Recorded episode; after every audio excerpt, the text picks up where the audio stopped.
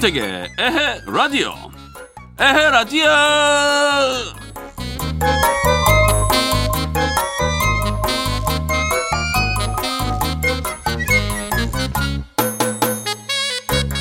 요즘에 집에 있는 시간이 많다 보니까 어쩔 수 없이 자기 개발하는 기회도 좀 생기는 것 같아요. 배달 음식도 한계가 있으니까 이것저것 만들어 보다가 요리 실력도 늘게 된다든지 사두기만 하고 못 봤던 책도 펼쳐보게 된다든지 제가 아는 분은 먼지 쌓인 기타를 요즘에 오랜만에 다시 만지게 됐다 그러더라고요. 그러게요. 이럴 때 나도 뭐 하나쯤은 한번 해봐야겠다. 이런 생각 괜찮죠? 자, 4월 13일 월요일 윤택의 에라디오 기분 좋게 출발합니다. 출발 출발.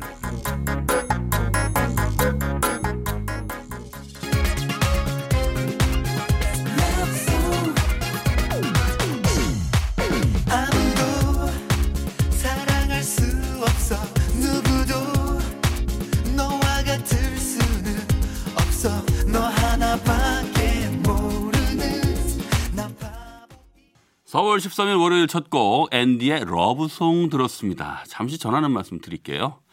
코로나19 확산 방지를 위해 자가격리 생활 수칙을 준수하여 주시기 바랍니다. 자가격리자 관리를 위해 정부는 앱을 통한 이동 동선 모니터링, 자가격리 위반 신고제 등을 운영하고 있습니다. 정당한 사유 없이 격리 장소를 이탈하는 등 자가격리 수칙 위반 시 무관용 원칙을 적용하여 1년 이하의 징역 또는 1천만 원 이하 벌금 부과, 외국인 강제 출국 즉시 처벌을 하고 있습니다. 이상 중앙재난안전대책본부에서 알려드렸습니다. 네, 잠시 후에는요, 국내부터 해외까지 어떤 일이 있었는지 살펴보는 시간입니다. 그런 일이 있었슈? 어머나, 이런 일도 있었슈. 오랜만에 뵙죠. 원료정 이영은 아나운서와 함께 합니다.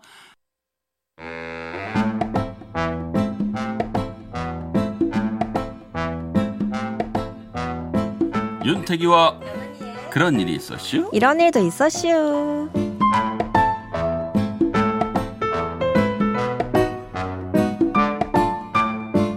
네, 세상 이야기 함께 나눌 이영은 아나운서. 아, 원료정 엄청 오랜만입니다. 잘 지냈어요? 네, 너무 잘 지냈어요. 너무 잘 지냈어요? 네. 아, 근데 얼굴이 많이 더 좋아진 것 같고. 아, 그래요? 네. 오랜만에 봐서 그런지 되게 반갑네요. 어, 저도 반가워요. 그래요. 그 사이에 네. 반팔을 입고 있네요, 둘 다. 저도 반팔 입었거든요. 그러게 말이에요. 벌써 날씨가 그렇게 바뀌었어요. 네, 그러니까요. 그래도 밖에 나가지 못하니 좀 답답하죠. 그래요. 하여튼 저 오랜만에 뵈니까 네. 하여튼 기분 무지하게 좋고 반갑고. 저도 그래요. 네. 감사합니다. 네. 자, 그러면은 그동안 못 들었던 목소리로 네, 슈슈 한번 가볼게요. 네.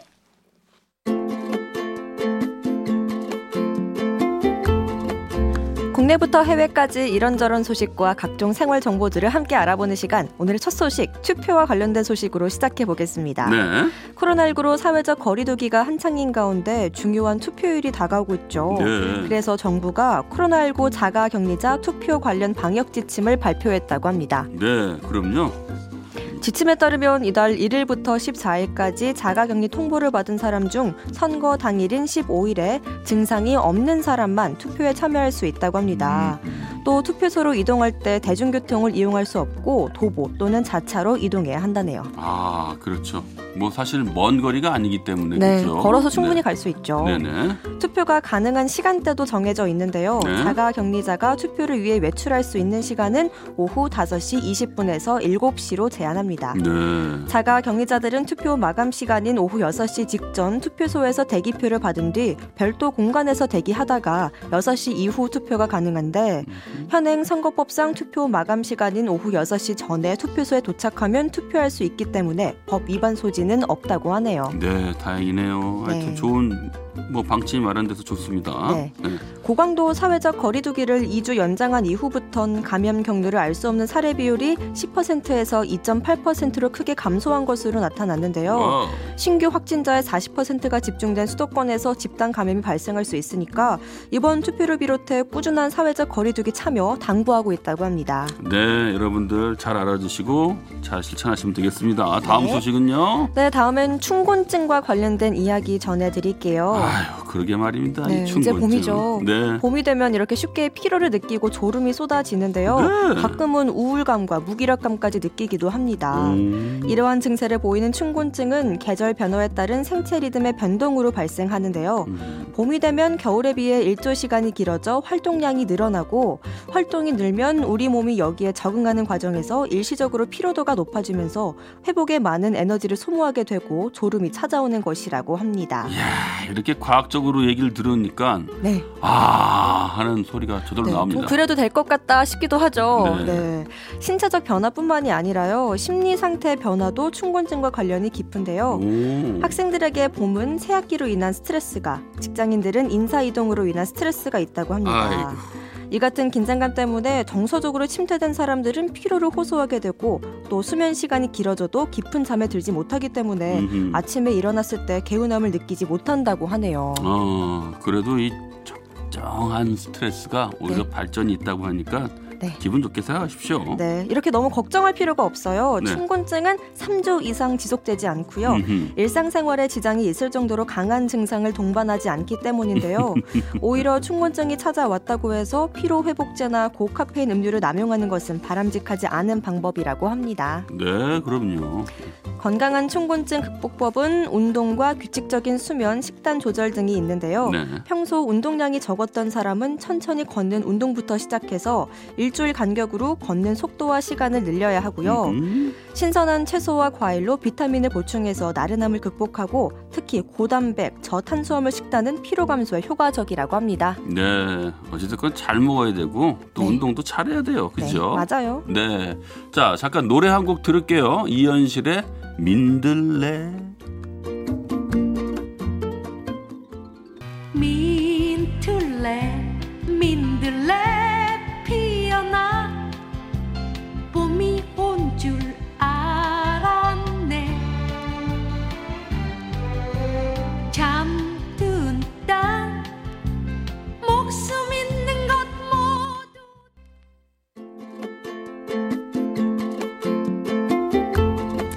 윤태기와 영은이의 그런 일이 있었쇼.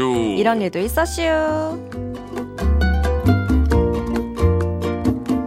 네, 다음 소식 부탁드립니다. 네, 이번엔 해외 소식 들려드리겠습니다. 네. 인도 소식인데요. 인도요. 네, 코로나19 확산을 막기 위해 인도 정부는 자발적 통행 금지 조치를 시행하고 국가 봉쇄령을 내렸는데요. 네. 그 영향으로 인도 북부의 히말라야 산맥이 모습을 드러냈다는 소식입니다. 아, 이게 뭔 일입니까? 네, 히말라야 산맥으로부터 약 150km 떨어진 펀잡 지방의 사람들은 평소 스모그로 히말라야 산맥을 볼 수 없었는데요. 수십 년 만에 또렷하게 드러난 히말라야 산맥에 감탄하고 있다고 해요. CNN에 따르면 히말라야 설산을 맨눈으로 감상할 수 있는 것은 인도 주민들 사이에서도 30년 만에 처음 있는 일이라고 합니다. 아, 그렇군요. 네. 아, 제가 이렇게 막 재채기가 나와가지고 제가 이렇게 아, 죄송합니다. 네. 와, 여기 사진 한번 보세요. 와, 장관이네요. 사실은 옛날에 이런 모습들 네. 그냥 주민들이 즐겼는데 네.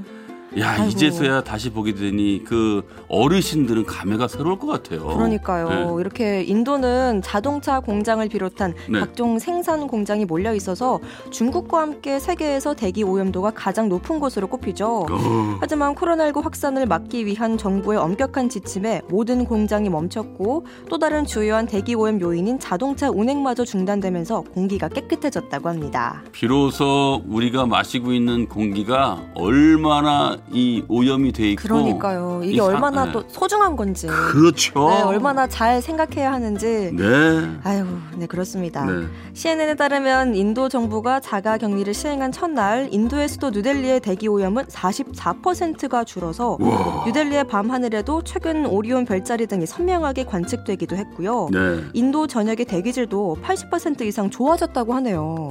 어찌 됐건 간에 지금 상황은 좋지 않습니다만 네. 우리가 다시 환경을 되찾는 기분은 납니다. 네. 네. 다음 소식이요? 네, 이번에도 인도 소식입니다. 네. 아들을 구하기 위해 1,400km를 스쿠터로 달린 엄마의 모정이 화제라고 하네요. 아니, 그 조그만 그 스쿠터요? 네, 1,400km. 웬일이야. 엄청나죠? 네. 인도 니자마바드 지역의 교사 라지아 베곰 씨는 17살짜리 아들을 구하기 위해 스쿠터에 올랐는데요. 네. 이는 바로 집에서 700km 떨어진 넬로어 지방에서 머물고 있는 아들 모하메드를 구하기 위해서였다고 해요. 음? 모하메드는 고등학교를 졸업한 뒤 의사가 되기 위해 타 지역에서 입시 준비를 하고 있었는데요. 네. 그러던 중 인도 전역에 강력한 봉쇄령이 내려지면서 아들로부터 소식을 듣지 못하게 되었다고 합니다. 아유, 아유, 그 당연히 소식을 듣지 못하면 엄마 입장에서 굉장히 불안하겠죠. 네, 걱정이 많이 되겠죠. 아들이 넬로어 지방의 친구 집에 고립돼 있다는 소식을 들은 어머니는 자신이 직접 데려오겠다고 나섰는데요. 네. 그녀의 애타는 소식을 접한 니자마바드 지역의 경찰청장도 직접 통행을 허가해달라는 서한을 작성해 그녀에게 건넸고.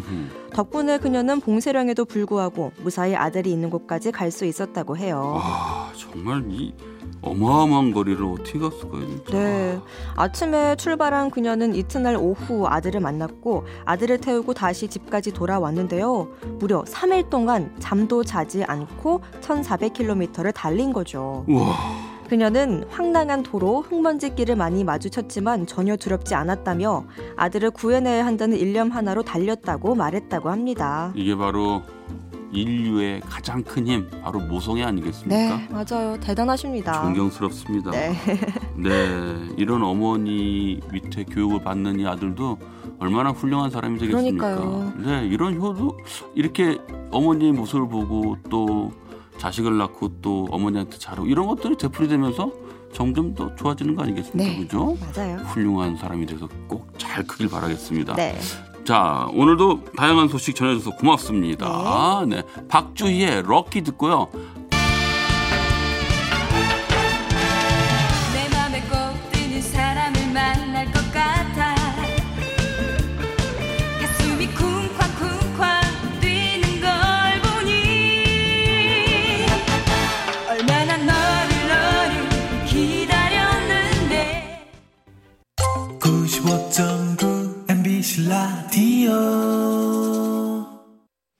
청취자 여러분들의 첫사랑 이야기를 들어보는 시간이 왔습니다. 네. 자, 오늘은 어떤 사연이 왔을까요? 경북 포항시에서 손은희 님이 보내준 사연입니다.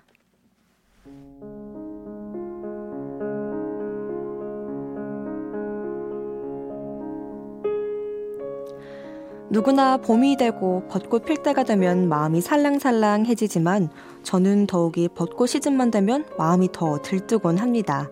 바로 첫사랑이 생각나기 때문인데요.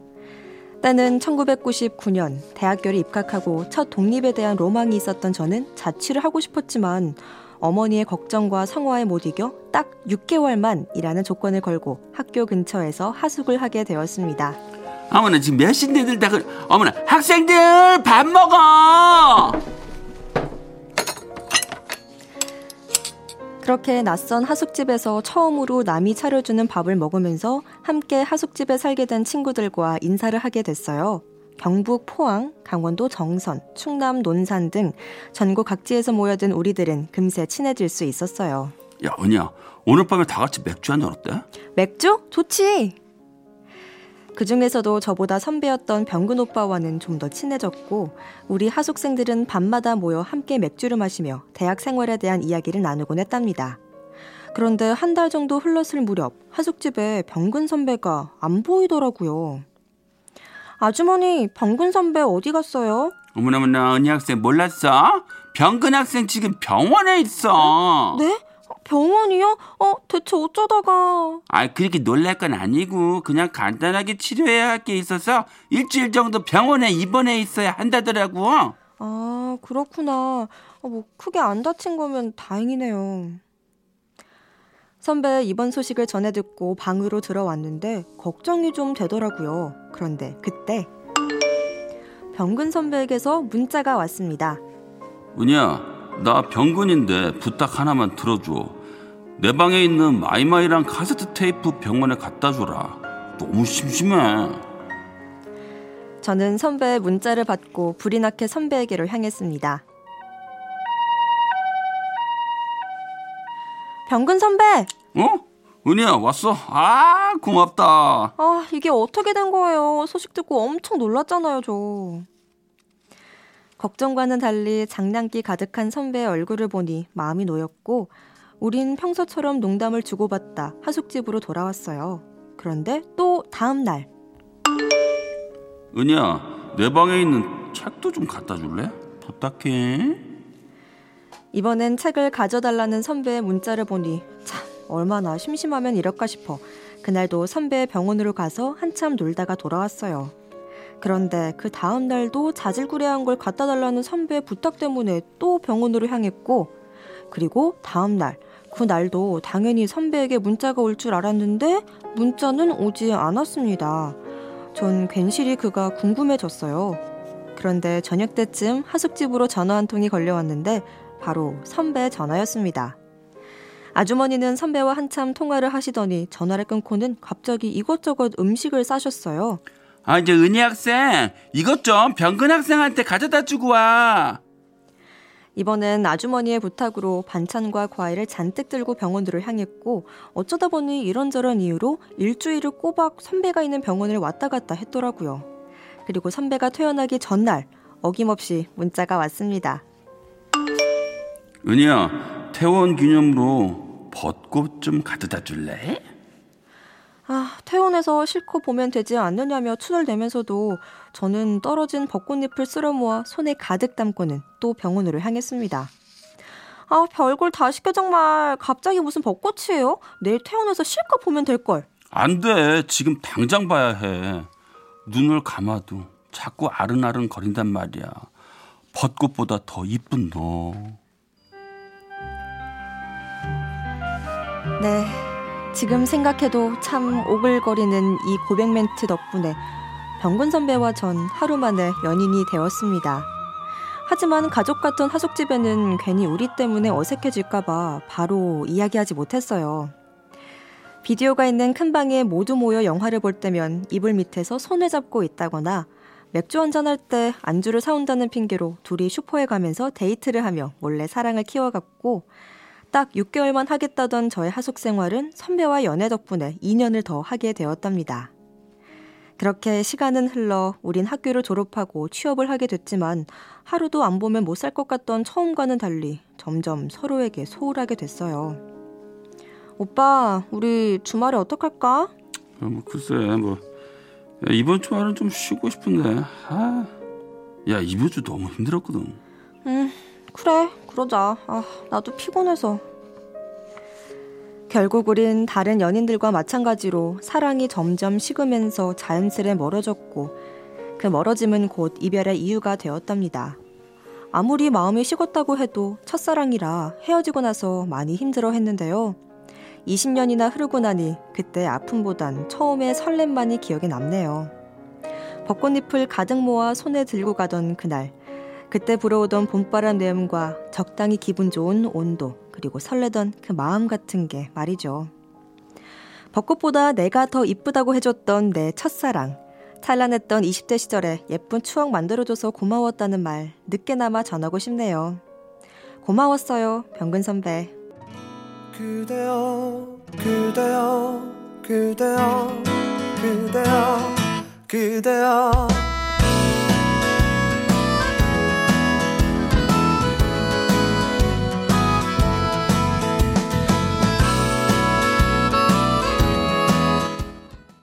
네, 버스커 버스커의 벚꽃 엔딩 들었습니다. 네. 네, 문자 한번 살펴볼게요. 네, 주정훈님께서 네, 이번 사연 정황상 딱 보니 결혼까지 간다. 아니네요. 그러게 느낌이 싹 좋았는데. 네, 저도 사실 딱 처음에 보고, 네. 어, 괜찮는데 했어요. 아, 나 그리고 그 대목이 너무 웃긴 거예요. 이불 속에서 손 잡는 거. 귀엽죠. 네, 그리고 발가락 뚜꼼지락 꼼지락 했을 거 아니야. 아, 아까 또 그 대사가 뭐였죠? 벚꽃보다 이쁜 너? 정말 드라마에서만 옛날 드라마에서만 볼 것 같은. 그런 대사였어요. 네, 그리고 백진숙님이 마이마이 카스, 카세트 테이프 참 다 오랜만에 들어보네요. 네. 벚꽃 사랑 해마다 생각나겠는데요. 네. 마이마이 써보셨어요? 어 저도 그때 썼어요. 아, 네, 마이마이. 전 마이마이 세대는 아니거든요. 노랑색 썼어요. 저는 카세트 테이프는 좀 어렸을 때 썼죠. 어. 빨간 색깔. 그 CD 세대예요? 네, 전 CD도 좀 썼어요. 음. 어렸을 때 한 초등학교 때까지는 CD 쓰다가 나중에 이제 가서 USB 이런 걸로 바뀌었죠. 와, 네, 제가- 세대가 좀 다르네요. 그래요? 네. 오래 썼습니다 테이프. 아. 네. 저는 그래서 막 네. 테이프 옛날에 구웠다 그러잖아요. 그렇죠. 뭐 CD 굽다. CD 구웠다고 그러고 네, 테이프도 테이프- 구웠다고 그랬나? 테이프로 그 아, 테이프는 그런 얘기 안 하고 아, 그래 녹음 그냥 녹화 녹음이라고 했고 아. CD만 굽는다 그러고 테이프는요. 네. 카세트 테이프에 뭘 하나 하고 있잖아요. 네. 그뭐 하나 돌려야 돼요. 그러면 육각형 연필 있죠. 네네. 거기다 딱 낀 다음에 돌리는 거 이렇게. 아. 덜덜덜덜 돌리고 있으면 계속 돌아가요. 아. 이거 감고 막 하- 하거든요. 이거 돌리고 여기도 이거 하고 있고. 아. 아니 남의 그 사랑 얘기 타령하다가 지금 아, 네, 갑자기. 추억에 젖었네요. 네, 제 추억에 젖었네요. 네. 하여튼 저 안타깝습니다만 에, 네. 이러한 그 벚꽃이 한참 어, 벚꽃을 손에 쥐고 갔다는 그 사랑이 참 그 진짜 첫사랑 답네요. 네. 아무래도 이렇게 취업을 하게 되면 네. 좀 그런가 봐요. 환경이 사람이 바뀌다 보니까 음흠. 거기에 너무 집중을 하게 되면서 이제 꾸준히 알고 지내던 사람과는 좀 소홀해지는 그런 게 있어요. 맞아요. 네. 그런 걸 그때 좀 잘 해야 되는데 음흠. 그게 쉽지가 않죠. 네. 자, 첫사랑 사연 어디로 보내면 됩니까? 네. 저는 네. 아, 문자는 네, 문자는 샵 8001번이고요. 짧은 네. 문자 50원, 긴 문자 사진 첨부는 100원의 정보 이용료가 부과되는데요. 네. 여기로 보내 주시면 됩니다. 네, 저희가 선물도 보내 드리고 있습니다. 여러분의 예쁜 첫사랑 사연 많이 보내 주세요. 네. 네, 오늘도 어, 예쁜 목소리로 그동안 너무 보고 싶었었는데, 네. 네. 오랜만에 보니까 더 반갑고 네. 목소리 더 좋았습니다. 고맙습니다. 감사합니다. 네. 자, 아까 첫사랑 사연 아까 문자도 말씀드렸는데요. 자, 문자는 MBC 윤택의 에라디오 홈페이지에 들어오셔서 남겨주시면 됩니다. 네. 윤택의 에라디오 2부 마칠 시간입니다. 무한궤도의 그대에게 듣고요. 9시 뉴스까지 듣고 9시 5분에 만나요.